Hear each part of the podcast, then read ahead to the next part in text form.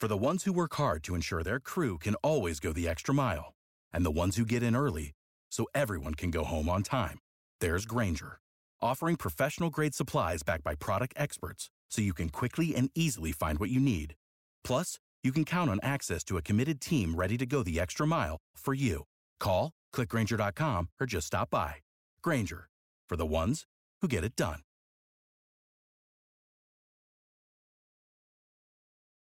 Every team, every topic, everywhere. This is Believe.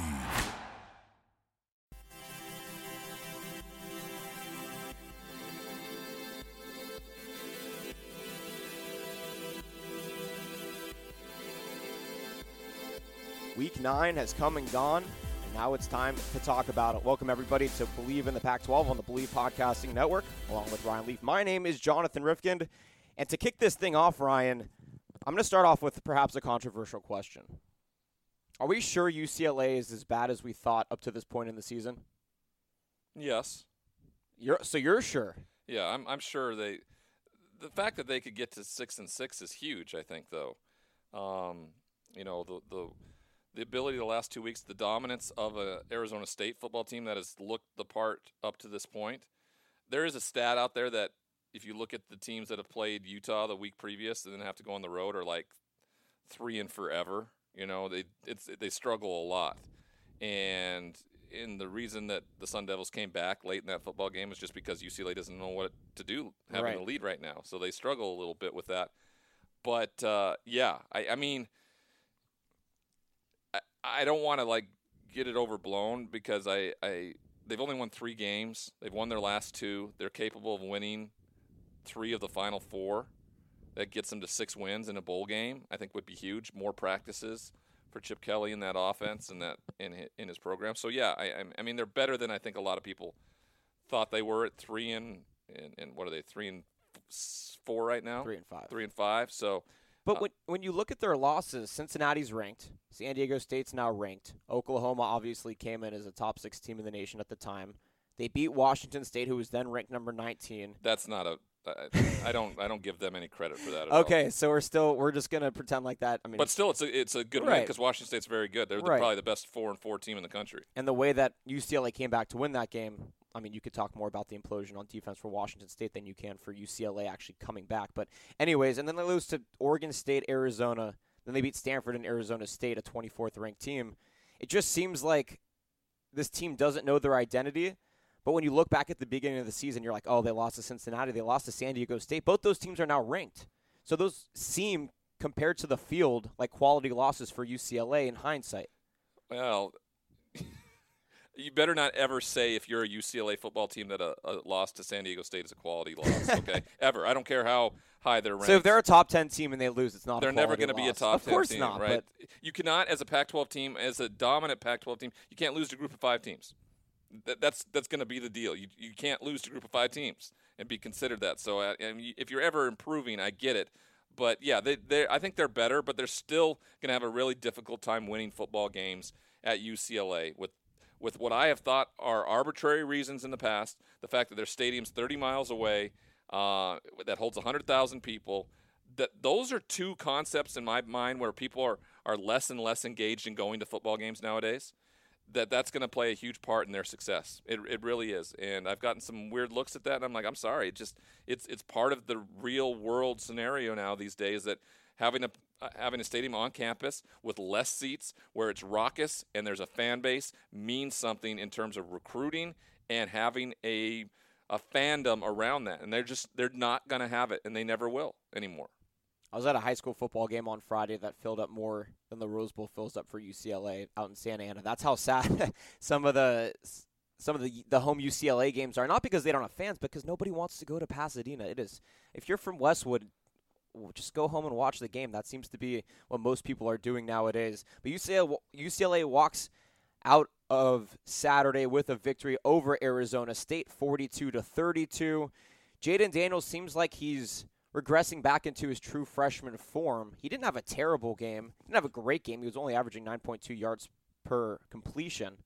Um, but it seems like he's sort of slowed down from what we saw through the first six weeks, maybe seven weeks of the season. defensive coordinators are good in this league right they you know, if you don't have film on somebody and you don't know what to see, there's a limited amount that you can take from early freshman play. But once you do, and you see a bit of a blueprint of what Utah did a week ago against him, you know, you bring that to the forefront. He still threw three touchdown passes late in the football game, like you said, to come back. But, you know, he's playing much better than a, a true freshman should be playing in this conference. Herm Edwards has got to be pretty pleased with what it looks like. But I tell you what, you know, all those expectations or all that um, optimism that was coming out of Tempe a few weeks ago – you know, has been tempered a bit. And now you're talking about a situation where a coach they brought in, where there seems like to be a lot of optimism around everything that's played out, uh, you know, is is middle of the road.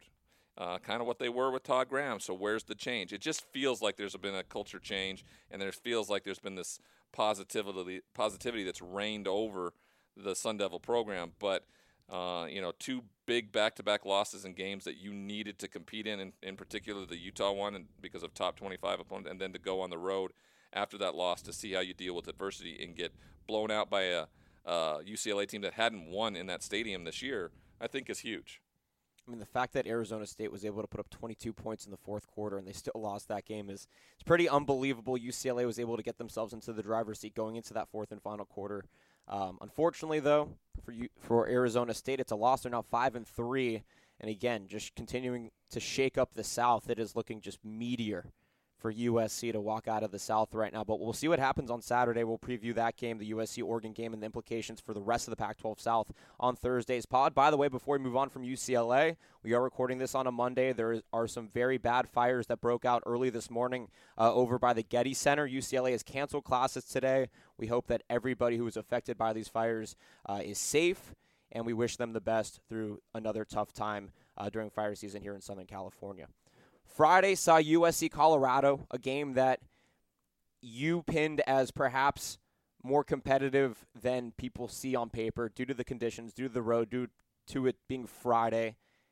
And you were right. 35 31. USC pulls it out. They were down late. They score 14 in the fourth to come back to win. Are you surprised by the outcome, even though last week this seemed like the the way the game went seemed like how you thought it would go? Well, they just have been a different football team on their own. I had, I had thought they'd they'd they'd play better than they did. I also didn't realize the the how injury riddled they were in this football game, especially at the running back position. Um, so it, it surprised me, but to see Steven Montez play the way that he did too, it just it, it was surprising all the way around. The difference this time is that they didn't find a way to lose the football game where they did at BYU, where they did at Notre Dame. They found a way to win the football game. And that for me means something different. Now they've been an incredibly different football team at home and they get to go home and and take on your Ducks this weekend, but the fact that they were able to find a way to win on a Friday night in in, in a hostile environment, being down and to get it done late in that football game, I think says a lot about this this football team and their resolve. And Clay Helton, regardless what anybody else has to think about him, about him, maybe having his best coaching performance of his tenure at USC. And I know a lot of USC alumni don't want to hear that because they want somebody else new in there. But he's doing an outstanding job um, patching it together a football team that's on their, you know, they've gone through three quarterbacks at a time. Uh, they're down to their fifth string running back. I mean, he he's done his best job of coaching at USC since he's been there. I truly believe that this season. What happens to Kedon Slovis when JT Daniels comes back next year? I'm not worried about it. Uh, they're going to have a fun competition. I mean, look at Washington State in the air raid and those quarterbacks, right? I mean, Anthony Gordon is as good as any of them have played the last three years, right? Right. So, and they've just stacked them on top of each other and that just may be the case. The only difference is at Washington State, Guy State, they didn't go into the transfer portal. What happens at some higher, uh, some some more blue blood programs like USC, and you got five star guys like that? They're not. They won't stand that for that, right? They'll they'll go into the portal and go try to do it somewhere else. That's the difference. Uh, so I would expect that probably to play out in that way, but I think it's going to be a healthy, fun, and exciting competition Um, right now, Kedon Slovis is is really putting together a resume. Right, if he's able to get to a Pac-12 South title, I mean that has to give him the advantage over a Daniels when they get into the the competition a year from now. Not to mention, now I don't think this guy will start right off the bat or even get that many snaps, but they do have five-star quarterback recruit um, out of Narbonne down in Harbor City. His name is Jacob Garcia. Really, really good quarterback. He committed as soon as Bryce Young flipped his tra- uh, his commitment from USC to Alabama. Again, I don't expect Garcia to play next season for USC, but he'll be in the conversation at least post spring game for a very short amount of time before it's really Slovis versus Daniels once Daniels comes back. So USC beats Colorado 35 to 31. They moved to 5 and 3 on the season, 4 and 1 in the Pac-12, and it continues to show that the South very interesting with that Utah tiebreaker that USC currently owns. Utah beat Cal 35-0. It's a game that I think we all assumed would be a blowout. The biggest question was what could Cal's defense do against Tyler Huntley and Zach Moss and the rest of uh, the Utah offense? Well, what we found out is they couldn't do anything. They couldn't do anything, and not only could they do anything, but you almost can fall off the bus and get 100 yards in a football game these days offensively. And for them to be held to under 100 yards of total offense is unbelievable. Utah's defense, what they've done since that USC loss, I got to give that coaching staff and that defense a ton of credit with their ability to take an honest look in the mirror, go back to work, not hang their heads, play the victim, and work their tails off. Because what they've done in responding since then, right? They beat up a Washington State team that has scored on everybody, held them to 13 points.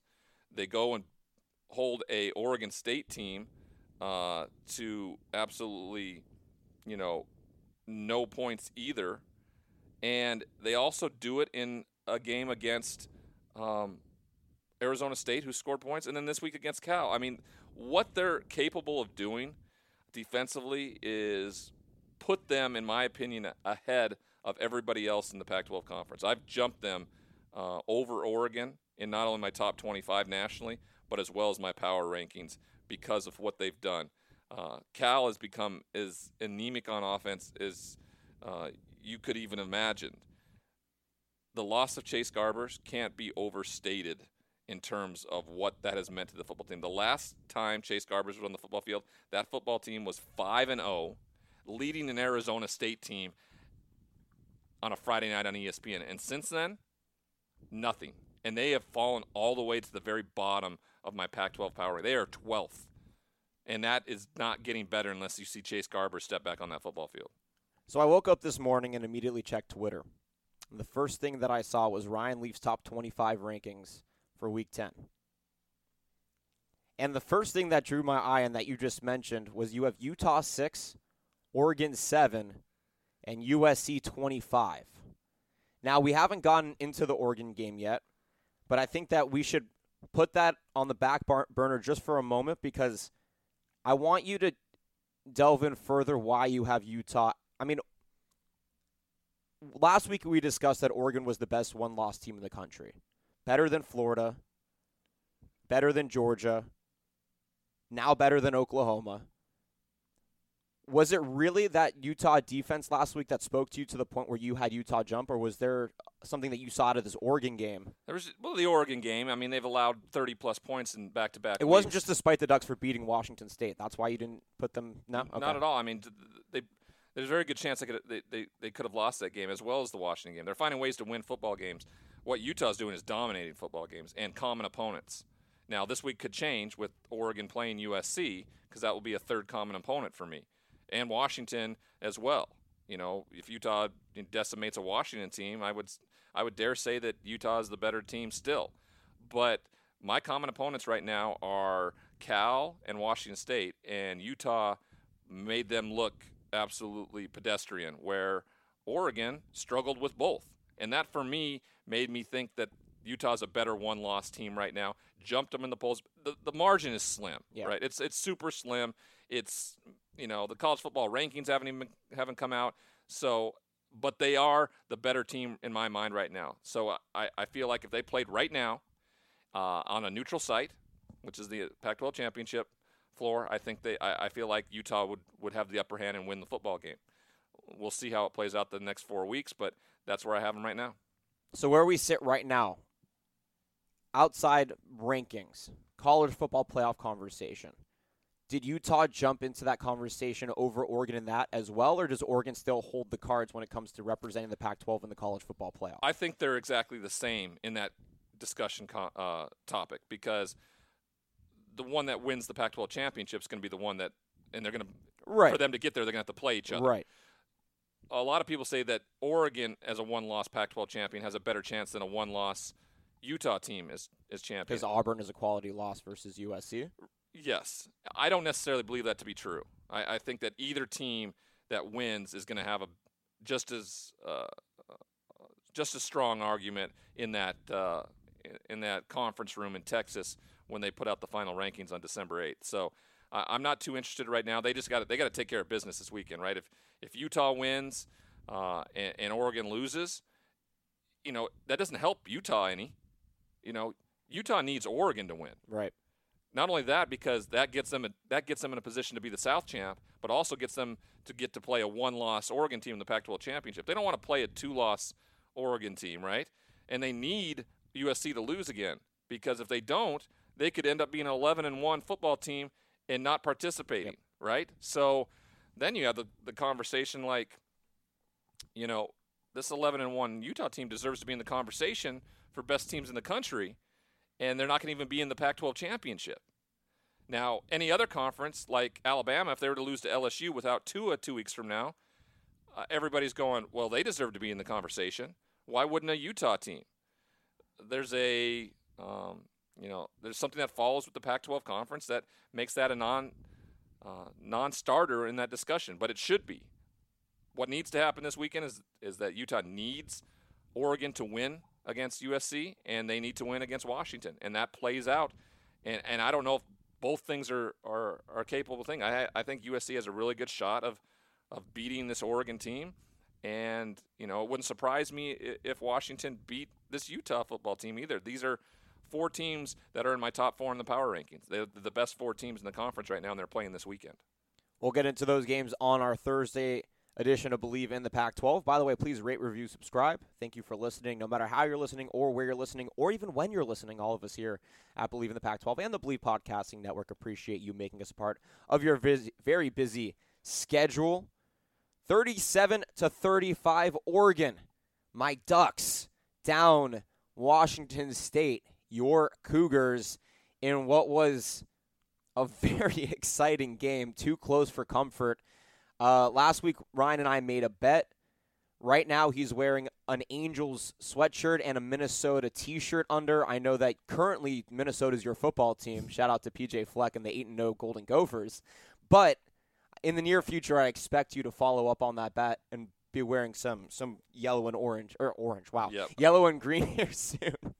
I will be. I will be. I I, I forgot about it. I uh, Should have tweeted at you. You should have. Um, you know, this football game for me was always in doubt. The 14 points, I, I, I yelled it at the top of my lungs to everybody out there, like, "Hey, if if you're a betting person, just just run away with those 14 points." Yeah. I mean, four consecutive years they've beaten this football team.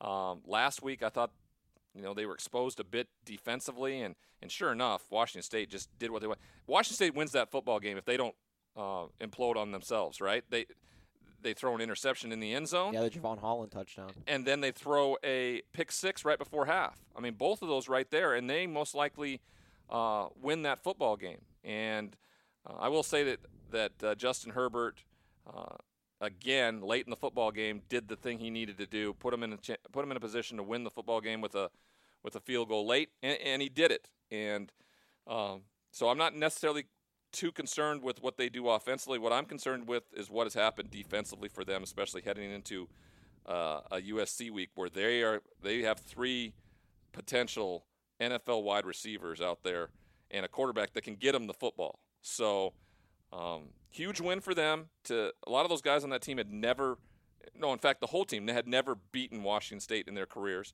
They get that. They continue to rise up the ranks uh, in terms of the AP poll. Jumps to number seven, I think, in the AP poll. Um, they're sitting at seventh for me as well.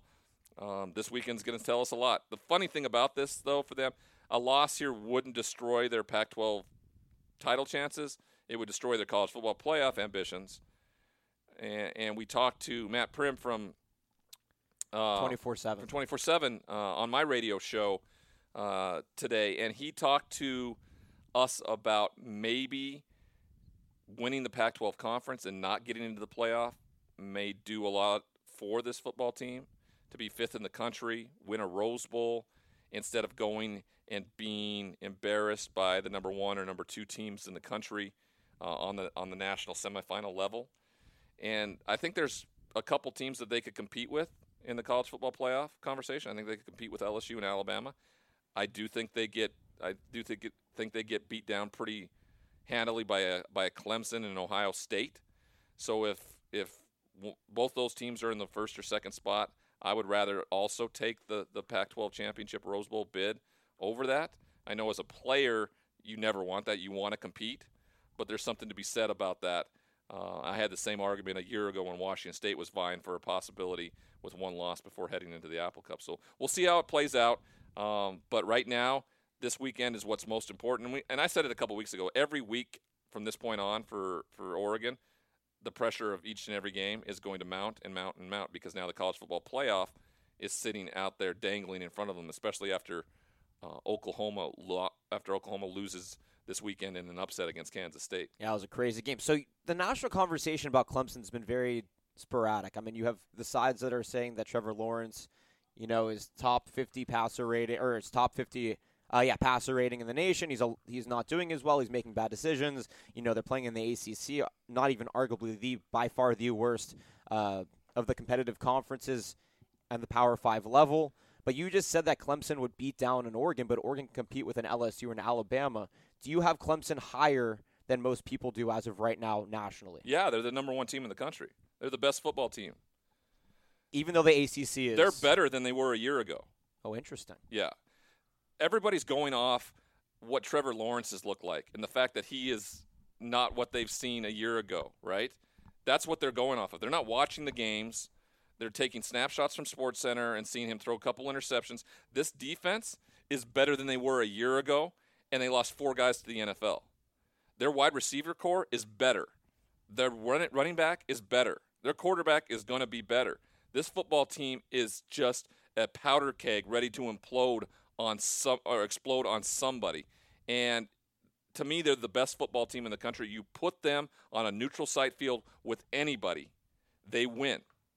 And that's going to be the problem. And they're going to get a chip on their shoulder because guess what?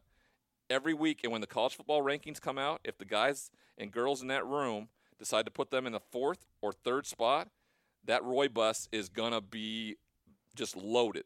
Hmm. And they are going to be happy campers the rest of the way, um, playing for something all the time. So I think they're the best team in the country and continue to be the best team in the country. Uh, Ohio State and LSU are close behind that, and, and then Alabama at four right now. Those are my top four. Penn State at five, uh, and then we know the rest. Um, If but Minnesota wins out, by the way, do they get a shot at the college football playoff? if they are 13 and 0 and Big Ten and Big Ten champions, means they beat an Ohio State team Yep. in the Big Ten championship. Yes, yes, they're in the the college football. That's the playoff. Cinderella story to look at, by the way. Of course. Uh, you know, college game day is lurking two weeks from now against Penn State. Um, if they're able to win that football game, they have to go to Iowa still. They have to go to Northwestern, and then they host Wisconsin. There's a very good chance they play Ohio State in the Big Ten championship, which, you know, ironically enough, was my prediction before the season started. I had them. Really? I had Minnesota winning the West Wow. and Ohio State winning the East. So, So that double overtime win over Fresno State to open up the season must have been a little bit scary, huh? I I just I actually had them losing to Fresno this year. I had them nine and three with losses to Fresno, yeah. um, Penn State, and Iowa. Those are my three losses I had for them this year. There's two of those still on the table. Yep. It's going to be interesting. Yeah. So if they are a ten and two football team, um, the Wisconsin final game of the year will be for the West. Yeah, Big Ten really shaping up to be. I mean, we know Ohio State's the best team in that conference, but the rest of it, it's kind of like the Pac-12 in a way. But If I told you this though, if I told you that uh, that Clemson um, is average, their average um, margin of victory this year is forty-two to ten. what, what would you what would you say when people come to you and say like Clemson is Clemson has struggled against Clemson struggled against Syracuse, and I looked because I, I, hadn't looked back that far, and I thought they they beat Syracuse forty-one to six. Yeah. Um, their average number, their average uh, um, margin of victory is forty-two to ten this season. It's better than it was last year. Right. Um, last year they should have lost to Texas A&M. Needed Kelly Bryant to come in and win the football game, and they probably should have lost to Syracuse. Chase Brice came in, threw a touchdown to get him over the top. Both things that Trevor Lawrence couldn't do in that. So Trevor Lawrence wasn't the story last year. Trevor Lawrence isn't necessarily the story this year, and um, they're in better shape than they were a year ago. So you really think it's the national narrative that's shaping the perception behind Clemson versus this team is better in all these different areas, but all people are seeing are interceptions being thrown. And oh, Trevor Lawrence isn't a Heisman candidate like we thought he. It's just this perception that the media is building, and the expectations that existed for him. Right, the, the expectations was this guy, if if he could have gone to the pros last year, would have been the first pick in the NFL draft. And oh my God, he has eight interceptions this year. Yep. He only had five last year altogether. Let's. it's a snapshot in this culture of what we're. No one's watching those full games. Go watch the whole game in Louisville. He throws those bad interceptions in the first half. Watch what he does in the second half. They are as talented as anybody in the country. That wide receiver room is loaded. Their running back is loaded. It, it it's going to play out like it's going to play out. The only the only question is is the committee going to give them the chip on the shoulder they need? Are they going to say, you know, pack up that Roy bus and and let's roll going into the na- national championship, national semifinal? You know, they may not get uh, the optimal place for the semifinal because they weren't in the one or two spot, right? They may be in the third or fourth and have to go out west or go somewhere else instead of being kind of in the same area for them. They're not going to care. Right. You know, a neutral site Clemson team, regardless of what kind of conference they play in, is, is going to be a nightmare for anybody who plays them. My final question, as we're we're really pushing the end of this this podcast, uh, where do you have the conference rankings? Five Power Five conferences. Where do you have each one nationally? Um, if you go by my if you go by my top twenty five, you know, I, and that's usually the best way for me to, to rank things. You know, you you have, you know, for me, the ACC only has one, so I put them at five. Um, the Pac-12 has three for me, so you may put them at four. Um, the Big 12 has, you know, one, two, three. So maybe, you know, maybe they they. I'd probably go right now. SEC, Big Ten, Pac-12, Big 12, ACC. That's probably the way I'd go about it. And if you want, you can put the American in there. I mean, they Oh, are yeah. they are they are easily a power six. Like like if you wanted to go there, SMU, Cincinnati, uh, Memphis. Um, Temple had a shot. They were in recently. and then you got the Mountain West that's playing really good. You got San Diego State and Boise State in the mix there. I mean, it's it's it's a really good mixture of college football this season. Do you know this? Are they going to Memphis this weekend for game day? I'm not. Have they announced it? I don't know if they've announced it yet. I, I hope they do. SMU, Memphis, um, top 20 ranked football team teams to play this weekend. I think it's it could be for the American. Um, So as of this morning, your parent network ESPN has decided to hold off on announcing where they're going. This is the longest that game day has taken to announce where they're going since the inception. So I I think that there's a toss up right now, but Mem- it seems like Memphis is at the top of the conversation right now. Um, okay, so I think that that'll do it. Covered the Pac-12, crazy, crazy Week Nine as usual. Oregon, the Ducks walking away with a win against Washington State, 37 to 35.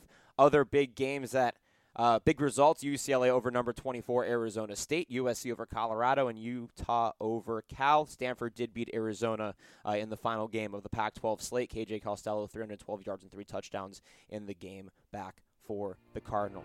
Join us on Thursday when we preview Week 10. We'll talk more about the national narrative and what the big four teams matching up on Saturday mean for the outlook for the conference and the outlook nationally for the Pac 12. But until then, my name is Jonathan Rifkin for Ryan Leaf and the Believe Podcasting Network. This has been another episode of Believe in the Pac 12 on the Believe Podcasting Network.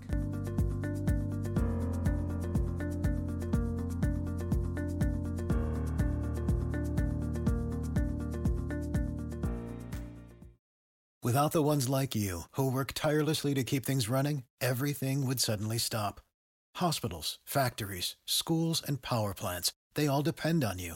No matter the weather, emergency, or time of day, you're the ones who get it done. At Grainger, we're here for you with professional grade industrial supplies. Count on real time product availability and fast delivery. Call clickgrainger.com or just stop by. Grainger for the ones who get it done.